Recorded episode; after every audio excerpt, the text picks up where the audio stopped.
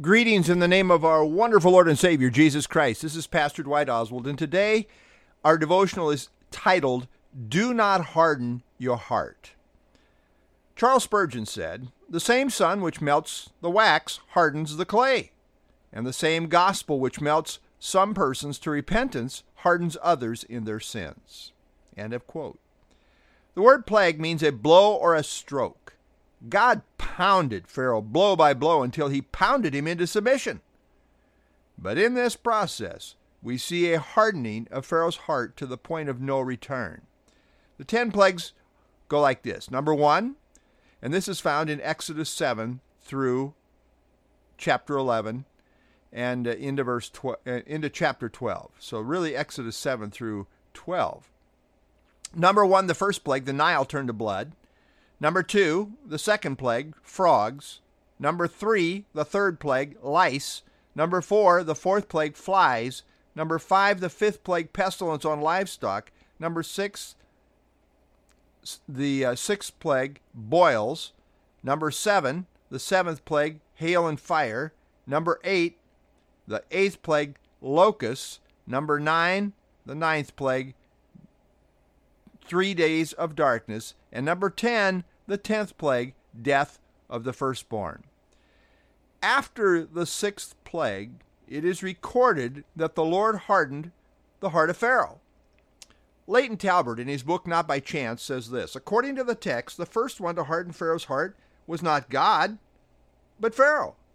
In fact, the first seven consecutive references recounting the actual hardening of Pharaoh's heart reveal that Pharaoh first hardened his own heart, or that his heart hardened. This does not change the fact that God did in time add his judicial hardening to the process. But in doing so, he was not forcing Pharaoh to choose contrary to his own desire or inclination. He was merely confirming Pharaoh in his hardness, in keeping with the choices and inclinations Pharaoh had himself already expressed. End of quote. Someone has well said, God hardens those who harden themselves. This is very similar to what is recorded in Romans 1 24 through 28, where we read that God gave them over to a debased mind. When God lets someone go, they harden. There is a line that is crossed where God allows people to harden. But that line is known only to God. We read in, in Hebrews, rather, we read in Hebrews 3 7 through 8, Therefore, as the Holy Spirit says, Today, if you will hear his voice, do not harden your hearts, as in the rebellion, in the day of trial in the wilderness. Paul said in 2 Corinthians 5:20 through 6:2, Now then we are ambassadors for Christ as though God were pleading through us.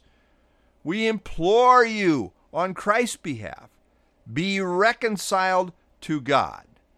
For he made him who knew no sin to be sin for us, that we might become the righteousness of God in him. We then, as workers together with him, also plead with you not to receive the grace of God in vain. For he says, In an acceptable time I have heard you, and in the day of salvation I have helped you. Behold, now is the accepted time. Behold, now is the day of salvation. Today, if you will hear his voice, do not harden your heart. This is Pastor Dwight Oswald signing off for now.